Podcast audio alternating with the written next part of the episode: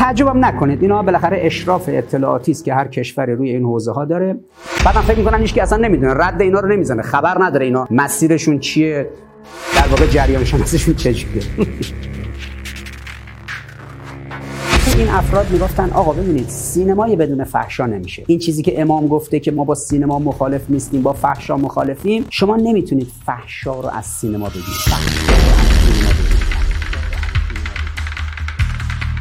امام یه جمله داشت وقتی که وارد ایران شد رفت توی بهشت زرا در سخنرانی اولش در ایران و اونجا گفت که ما با تمدن مخالف نیستیم ما با سینما مخالف نیستیم ما با فحشا مخالفیم خب در ده سال اول انقلاب سینمای ایران یک سینمای سالم پاک روابط مناسب فیلمای قابل احترام که همه بتونن ببینن. اما در دهه دوم بعد از اینکه لیبرال ها در ایران سر کار اومدن در دولت سازندگی و سپس در موج بعدیش هنگامی که دولت اصلاح طلبا اومدن سر کار مجددا سینما رو برگردوندن به سمت همون بنمایه های فحشا گاهی وقت من با اینا مباحثی داشتم مناظره هایی داشتم با عناصر فکری فرهنگیشون. می‌گفتم چرا این کارو می‌کنید؟ می‌گفتن ببین امکان نداره سینما بدون فحشا. مگر سینما مال آمریکا نیست؟ گفتم خب چرا؟ می‌گفتن هالیوود آلوده است به فحشا. این نکته ای که اینا می‌گفتن اون موقع این قبل از این جنبش Me Too بود. خب ما از قبلم خبر داشتیم. ما وضعیت اسفناک زندگی مرلین مانرو به عنوان سوپر استار سینمای دهه 1960 آمریکا که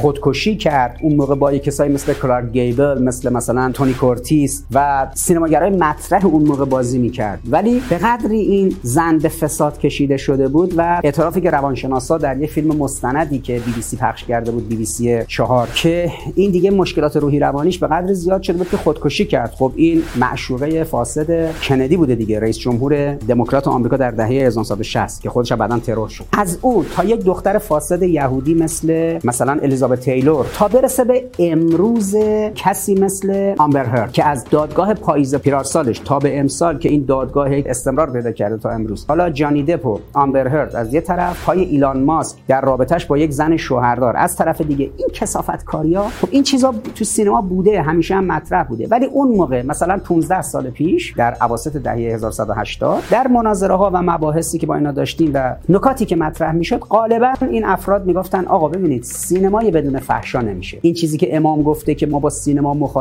نیستیم با فحشا مخالفیم. شما نمی‌تونید فحشا رو از سینما بگیرید. ما با سینما مخالف نیستیم ما با مرکز فحشا مخالفیم. ما رادیو مخالف نیستیم ما با فحشا مخالفیم هی توجیه می‌کردن خب این نگرش بود که زمینه رو فراهم می‌کرد که جامعه سینما امروز به جای رسیده باشه که بگن زن شوهردار توی سینما نمی‌تونه فیلم بازی کنه. و زنانی داخل سینما میان مصاحبه می‌کنن میگن فقط نقش میدن به زنایی که شوهر نداشته باشن. اینه که شما می‌بینید در بین اهالی سینما طلاق اینقدر بالاست. این رو که شما می‌بینید در درون جامعه سینما روابط ناسالم اخلاقی روابط نابسامان این چنینی اینقدر گسترش داره کشور معارض ایران یعنی آمریکا که ناراحت بود ایران انقلاب کرده از چنگش اومده بیرون اینا با سینما مخالف نیستن با فحشا مخالفن بعد برعکس عمل کرد. کاری کرد سینما در ایران هم آلوده به فحشا بشه. یه سری هم شدن عمله و پیاده نظام اینها و این کار رو جلو ببرن تا به یک سرانجامی برسونن. سینمای فحشا در قبل از انقلاب سینمایی بود که متاثر از انقلاب جنسی آمریکا در دهه 1950 در آمریکا یک انقلابی واقع شد به نام انقلاب جنسی. حدود 70 سال پیش 10 سال طول کشید 10 سال طول 1960 وقتی انقلاب جنسی آمریکا خاتمه پیدا کرد مثل خیلی پدیدهای دیگه ای که به صورت جنبی آمد که ارزش خانواده زیر سوال بره مرد و زن دیگه ماهیت پدر و مادر نداشته باشن بلکه بیشتر از نقش پدری و مادری و مناسبات خانوادگی برای داشتن بچه و روابط این چنینی بیشتر در ارتباط با هم مناسبات لذت جنسی مطرح باشه براشون. انقلاب جنسی که خاتمه پیدا کرد موجی که باید این انقلاب جنسی رو به نتیجه میرسون و به مرحله نهایی میرسون در دهه 1960 مقوله بود به نام تابو شکنی که تابوهای شرعی در مسیحیت و کلیسا تابوهای اخلاقی و تابوهای عرفی جامعه آمریکا رو بشکنن در اون دهه چهل و پنجاه در ایران و در ژاپن کره جنوبی و در اروپا آمریکایی‌ها این انقلاب جنسی که انجام داده بودن رو روند تاب و شکنی رو جهانی کردن در ژاپن که اصلا ماهیت فرهنگیش چیز دیگه ای بود انگاره های اخلاقی دیگه ای وجود داشت. اونجا بومی کردن تابو رو و تا 1980 یعنی تقریبا تا هلوهوش انقلاب ایران در طول 20 سال تاب و شکنی رو به اوج خودش رسوندن و در کره جنوبی. در ایران هم همین اتفاق افتاد. کاشان رو کردیم بعد دیدیم اونجور امکانات نیست بعد اصفهان دیدیم اونجا اینقدر نمی‌شد بعد فکر کنیم شیراز شیراز سرانجام جشن هنر شیراز در شهریور 1346 آغاز به کار کرد. جشنی که قصد داشت پلی باشه میان فرهنگ شرق و غرب. اگه اجازه نمی‌دادیم می‌گفتن آزادی نیست اگه اجازه می‌دادیم می‌گفتن زیادی جلو رفتن دیگه. برصد اونایی که ایراد می‌گیرن می‌گیرن. ایران به عنوان مهمترین پایگاهی که آمریکا در غرب آسیا داشت کاندیدای پدیده های انقلاب جنسی. کسانی که قبل از انقلاب دوره نوجوانی جوانیشون رو گذرونده باشن خاطرشون است. به خصوص در دهه 1140 و به در دهه 1350 7 سال قبل از انقلاب اسلامی. ایرانی که 35 میلیون جمعیت داشت موقعی که انقلاب شد 70 درصدش روستانشین بود. بخش عمده از جامعه روستایی بی سواد بود. حالا در یک چنین شرایطی سینمای تاب و شکن چه کار باید می‌کرد؟ چهار گونه اصلی داستانی داشت. گونه اصلی داستانی اول که بیشتر حال و هوای اون روستایی بود و مردمی که از روستا می اومدن شهر می‌رفتن سینما به اون فیلم ها علاقه داشتن. قهرمان داستان مردی بود. با غیرت؟ مرد حسابی. این چیزا برای من پول نمیشه. اصلا چرا ماشین رو بفروشی؟ ماشالله هزار ماشالله ایال به اون قشنگی داری. باید کاروبارت خوب بشه. مقصودت چیه پیر سک مقصودم اینه که اون می‌تونه بهت کمک کنه. این یک زنی که معصوم بود دختر جوان بیگناهی که حالا منتظر بود این نامزدش که قهرمان فیلم هست بیاد باهاش ازدواج کنه. حالا در همین اسنا یک مرد لومپن خشن به این دختر جوان تجاوز می‌کرد. تای فیلم هندی جمع می‌شد که بالاخره قهرمان فیلم میومد و اون مرد جنایتکار عوضی رو میکشت و بالاخره با این خانم ازدواج می‌کرد و همه چیز به خیر و خوشی تموم شد گونه دوم برعکس بود. به جای زن سالم زن فاسدی بود که این زن فاسد یک زن هرجایی بود. و قهرمان فیلم عاشق این بود می‌خواست با این ازدواج کنه. حالا اینجا خط تعلیق شروع میشه. عادی کردن این که وقتی عاشق یک کسی شدی مهم نیست که این اصلا فاسد بوده و هر جایی بوده. هیچ تضمینی نیست که این بتونه زن خوبی باشه کسی که با هر مردی بوده. حالا مگه می‌تونه راحت از اون کاراش دست برداره؟ این برای طبقه متوسط شهری بود. عادی سازی این که مهم نیست. یه زن حالا هزار تا رابطه کذا هم داشته داخل اون فیلم می‌گفتن زن خراب. یه کسی اومده عاشق این شده آقا بر همون گذشته خط بکشید اشکال نداره. بذارید مثلا بره زندگیشو آخه مرد حسابی اونجور پول دادن اونجور معنی خیلی بدی میده. اگه می‌خوای کمکش کنی یه تاق پاچه یه دستبند طلا یه گردن بند چه می‌دونم؟ یکی از اینا هایده مثل اونای دیگه نیست. خب آخه من بدبخت چون می‌دونم فرق داره عذاب می‌کشم دیگه. فیلم هایی مثل فریاد زیر آب در امتداد شب یا فیلم هایی مثل توتی که زنان فاسدی در یک خانه فساد جمع شده بودن. حالا قهرمان فیلم که میومد اونجا این زن فاسدی که اونجا بود این مردی قهرمان فیلم بود این زن هرجایی داغون رو با خودش مثلا برداره از اینجا نجات بده و ببره. و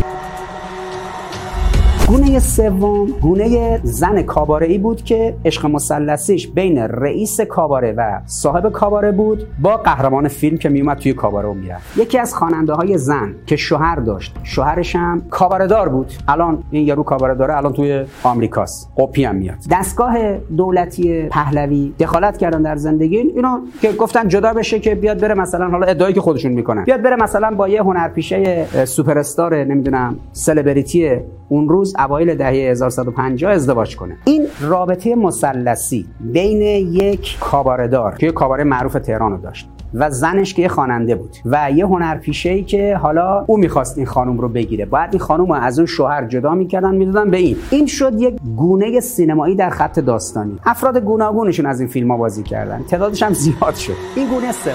این گونه خواهر من می‌دونی. اصلا توقع نداشتم اینطوری این حوثای زود گذر زندگی آدمو به باد میده. آقای مدیر تو رو از چشمای خودشم بیشتر دوست داره. به منم بدی نکرده. مردونگی نیست که مرد نمک بخوره و نمکتون بشکنه. فکرهای بچهونه رو از طرف بدر کن. زن مدیر بشو. این کارا کار نیست اما مهم گونه چهارم بود. گونه چهارم توسط دربار مستقیما هدایت می‌شد و پشت اون حرکت معاونت فرهنگی ساواک بود و خود دربار هدایت و حمایت ویژه می‌کردن از طریق یه فرد معلوم الحال و مریضی به نام نصرت کریمی. نصرت کریمی یه فرد فاسدی بود که با خط قرمزهای عرف خط قرمزهای شرع و خط قرمزهای قانون بازی می‌کرد. خط قرمزهای اخلاق. یعنی میومد در یه فیلمش یه حکم اخلاقی یه حکم شرعی یه حکم فقهی یک عرف و سنت جامعه رو میزش مبنا. این رو به قول خودش جابجا می‌کرد تخریب می‌کرد نه در نسبت با زندگی شهری. برای لایه های مذهبی کف جامعه و محیط های روستایی. فیلم های شنیعی این فرد می ساخت و بغض مسلمونا رو علیه خودش و علیه حکومت پهلوی رقم می‌زد. فیلمایی مثل فیلم محلل و غیره. صد دفعه گفتم وقتی نامحرم تو این خونه است یا من صدا نکنید یا انگشت صاحب مردتون رو بکنید تو دهنتون که صداتون شناخته نشه. آقا آقا برای کارگر چایی بریزم ببین از مادر بیاد. شما خودتون یه روزه به من گفتین زنی که خیانت کرد باید کشته. زن نه دختر. بله دختر. ننگ دختر مال والدینه. بله. زن میشه طلاق داد. اون زن کی اون زن کی بود؟ من بودم. این مسکوری آقا جان یک طلاقه یا سه طلاقه من نمی‌دونم. خاک بر چه کار کنه هفتش ده بیستی طلاقه. من می‌دونستم خواهرم بی تقصیره تو خانواده ما از این چیزا نبوده. به بنده پرسیدم یک طلاقه یا سه طلاقه؟ ایشان فرمودن هفتش ده بیستی طلاقه.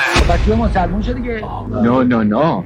شما با قانون مسیحی شد. دین ما قانون محلل نیست قشنگ عروسی کن جلفه. تو مذکوری پر بیرا نمیگه عیبی داره آدم 24 ساعت مسیحی بشه بعد دو مرتبه مسلمون بشه. حاج آقا باید خانمو ببینه. البته بدون ابا بی چادر. آخه آقا حالا نامحرمم بی چادر اثرش بیشتره و بی لباس اثر قطعی داره. خدا. خدا مرگم بده آجا این کارا یعنی چی؟ دنبک واسه چی؟ دکتر گفته. خاک به سرم آخه چیکار کنیم؟ قانون اینو میگه. این قانون درست نیست. این قانون آ آ آ کن نگو حاج آقا این قانون خداست قانون خدا این میگو این در همون هیته بود که ایالات متحده از شاه خواسته بود که در ایران انقلاب جنسی و مقوله تابو شکنی رو عملیاتی کنه. عملیاتی کنه. خطی که در وزارت فرهنگ و هنر اون موقع در حوزه سینمایی داده می‌شد و حکومت پهلوی مستقیما دنبال می‌کرد این گونه چهارم بود.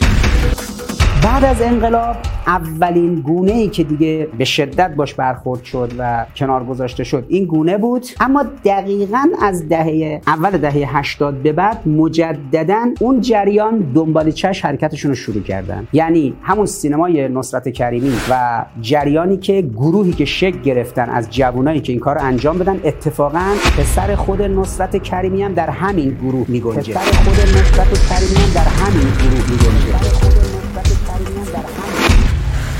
همین گروهی که سال یه فیلم درست می‌کنن یا با پول امارات یا با پول قطر یا با پول سعودی یا با پول نمی‌دونم گروه های مسئله دار یهودی آمریکایی اروپایی یا با پول های مشکوک داخل ایران. بعد فیلم رو برمیدارن می‌برن توی کن اونجا عقده گشایی می‌کنن علیه اسلام و انقلاب. بعدم فکر می‌کنن هیچ اصلا نمی‌دونه رد اینا رو نمی‌زنه. خبر نداره اینا مسیرشون چیه در واقع جریان شناسیشون چجوریه خب این سینمای تاب و شکن که در 1380 در بعد از 20 سال بعد از انقلاب دوباره زنده شد و راه نیمه تمام نصرت کریمی که توسط دربار پهلوی پشتیبانی می‌شد برای اینکه بتونه این تاب و شکنی رو انجام بده مثل اون کاری که توی کره شد توی ژاپن شد توی اروپا شد و ادامه کاری که تو خود آمریکا در مسئله تابو شده بود. این حرکت وقتی انجام شد سینماگرایی که بلند شدن اون در لبه خطوط قرمز اخلاقی و شرعی جلو برن. حالا فیلمی درست کنن که یه مردی با زن شوهردار رابطه داره یا یک مردی به زنش تجاوز شده زنش بچه دار شده باید اینو تحمل کنه.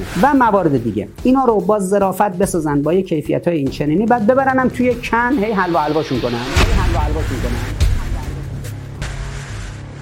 کل این جمعی که این حرکت رو انجام میدن کلا روی هم رفته 50 نفر نیستن. اما اینا سینما ایران رو گروگان گرفتن. سینما ایران که حدود 8000 نفر. عناصر اصلی داره و چند هزار نفر عناصر فرعی. اینا کل سینما ایران رو گروگان گرفتن. سینمای جشنواره ای دست یه جریانیه که فکر می‌کنه خیلی باسواده توی سینما. فکر می‌کنه خیلی کار تکنیکش بالا. تو تو رو بابت بازی سیاسی می‌برن تو جشنواره راه میدن بعدم ته لیست قرار می‌گیری. فیلم شما که فیلم نیست. بعدم غالبا فیلمنامه هاشون دزدی و کپیه. پشت پرده در فستیوال کن خود ژیل ژاکوب نبود. سرویس امنیت خارجی فرانسه بود که باید خط اپوزیسیونی علیه ایران در نظام براندازی رو انجام بده که دو تا کار می‌کرد. داخل سفارت فرانسه در ایران هنرمندا و غیر رو جمع می‌کردن. نشان لژیون بهشون می‌دادن. روی بعضیا کار جدی می‌کردن. اینا رو آماده می‌کردن و به قول خودشون چهره زنی می‌کردن. شناسایی می‌کردن میبردن. اونایی هم که میبردن اونجا بهشون جوایزی می‌دادن و مسئله دارشون می‌کردن. تعجبم نکنید. اینا بالاخره اشراف اطلاعاتی است که هر کشوری روی این حوزه ها داره. نکته جالبش سال 1188 بود. سال 1188 به دلیل اینکه در اون ماجرای فتنه 88 بسیاری از سینماگرا سمت میرحسین موسوی بودن و آلوده شدن به بازی جنبش سیاسی چپ و بدونی که اصلا بدونن ماجرا چیست و شناخت سیاسی داشته باشن. خودشونو آلوده کردن و درگیر این ماجراها شدن و بعضیشون از کشور خارج شدن و سفارت بعضی از این کشورها به بعضی از این سینماگرای جوان آمدن. کارت اعتباری دادن و فیلمنامه. این فیلمنامه رو بساز اینم کارت اعتباری پولش. خب بعضیشون اومدن اینجا ساختن دیگه. اون فیلم سینمایی تهران من فروش. یعنی بعد از فتنه 88 اینا اومدن از اون گسست اجتماعی این سینماگرا با جامعه استفاده کنن. به اینا بگن آقا بیا این بساز. مسئله دارشون کنن. طرف یه فیلم درست کنه علیه ایران و جمهوری اسلامی مجبور بشه از کشور بره بیرون. دیگه بشه اپوزیسیون از بیرون هی لگد بزنه به جامعه خودش. خب یه تعدادی از این سینماگرا آمدن پیش من که آقا ما یه همچین مشکلی برامون پیش اومده. این فیلمنامه است دادن به ما ما بسازیم. اینم منابع مالی